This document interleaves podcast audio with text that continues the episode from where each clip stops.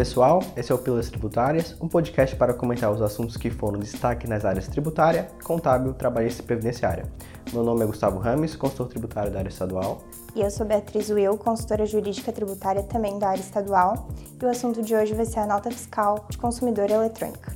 Antes da gente começar esse assunto, é bom a gente contextualizar como funciona a emissão de documentos fiscais na venda para consumidor final em Santa Catarina.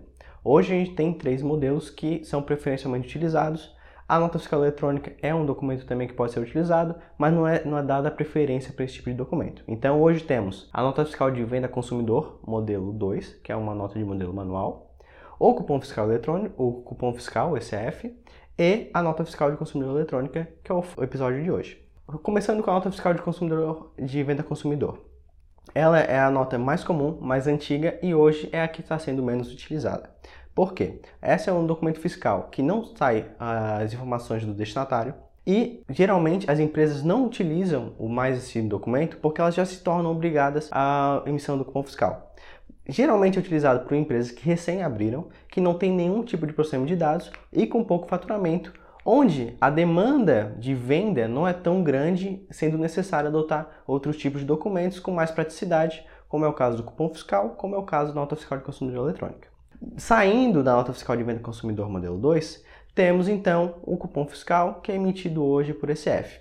Esse modelo fiscal ele é o mais conhecido, geralmente é o que se tem em supermercados, onde eu vou fazer o meu pedido, eles vão colocando os itens lá no sistema e depois no final é faturado e sai o meu cupomzinho fiscal. E esse documento fiscal ele é bastante utilizado, ainda é o documento fiscal que tem a predominância aqui no nosso estado. Para estar tá obrigado ao cupom fiscal, porque a gente tem duas alternativas, a facultativa e a obrigatória.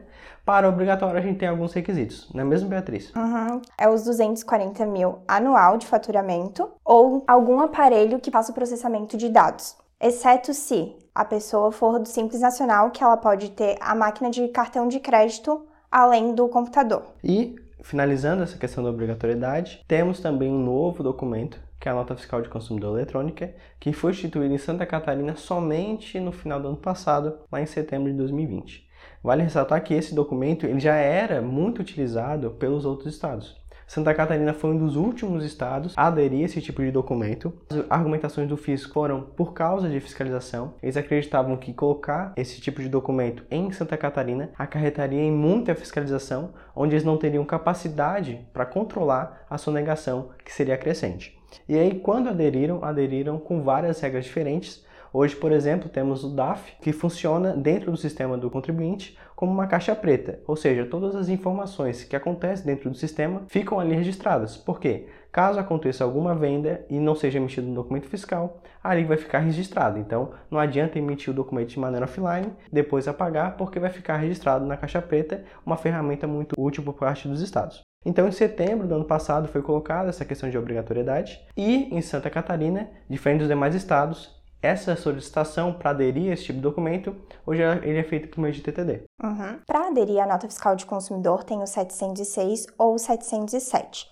A, a diferença está na hora da emissão em contingência, o que nada mais é quando ocorre um problema na hora de transmitir a nota. Geralmente ocorre por problemas na internet.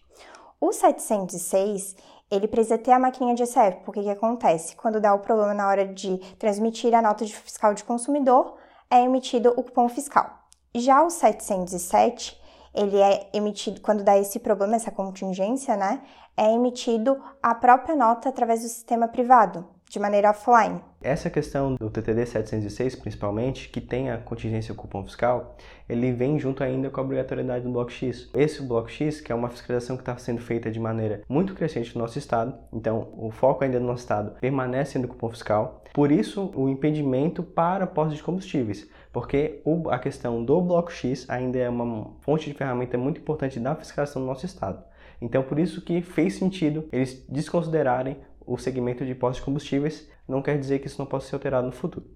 Questão de contingência também é se eu aderir a um tipo de contingência, depois eu posso trocar, eu posso mudar de ideia e aderir a outro modelo de contingência. Mas Ou tem seja, que fazer a renúncia, né? Exatamente. Fazer a renúncia e depois a solicitação do outro.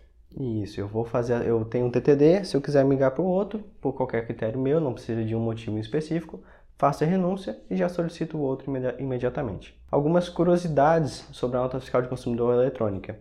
Ela não funciona na venda acima de 200 mil, ou seja, esse documento eu não posso utilizar quando eu faturar acima de 200 mil em uma única operação, obviamente. eu tenho que migrar para outro tipo de documento, que é a nota fiscal eletrônica. Aderindo também à nota fiscal de consumidor eletrônica, eu já fico automaticamente credenciado a emitir nota fiscal eletrônica normal, porque temos dois modelos, nota fiscal eletrônica, que é comumente chamada de NFE, e a nota fiscal de consumidor eletrônica, que é NFCE. Então, uma é utilizada para consumidor final, a outra é utilizada nas demais operações. E quando eu faço opção pela NFCE, obrigatoriamente já fico obrigado a NFE. Ambas precisam de assinatura digital. Isso é uma pergunta bem frequente entre os clientes. Também como é que faz para imprimir, né? Que a nota fiscal de consumidor, ela pode ser impressa por qualquer impressora fiscal, homologada ou não, porém a máquina de ECF ela não pode ser utilizada nesse caso. Isso é uma curiosidade que quando foi instituída lá em setembro do ano passado a obrigatoriedade da NFC, eles colocaram que só poderia ser impresso para o sistema do ECF, uma vedação expressa lá no Manual de Orientação do Contribuinte. Então, já a nossa própria legislação vai contra o manual da NFC. Outra curiosidade é que não pode ser corrigida por carta de correção a NFC, ou seja, qualquer incongruência que eu faça naquela nota fiscal de consumidor eletrônica, ou eu cancelo, ou eu, ter, ou vou ter que fazer procedimentos que não estão previstos na legislação tributária para tentar corrigir essa operação. Quanto à questão de entrega, a gente pode sim fazer entregas internas por meio de nota fiscal de consumidor eletrônica, a gente só não pode fazer entregas em operações interestaduais. Esse documento não é hábil.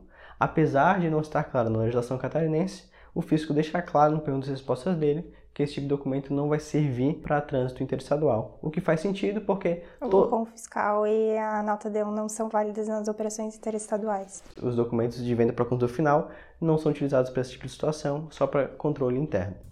E assim a gente finaliza o assunto sobre a nota fiscal de consumidor eletrônica aqui em Santa Catarina, onde está ganhando cada vez mais espaço entre os contribuintes. Obrigada a todos que nos ouviram e até mais.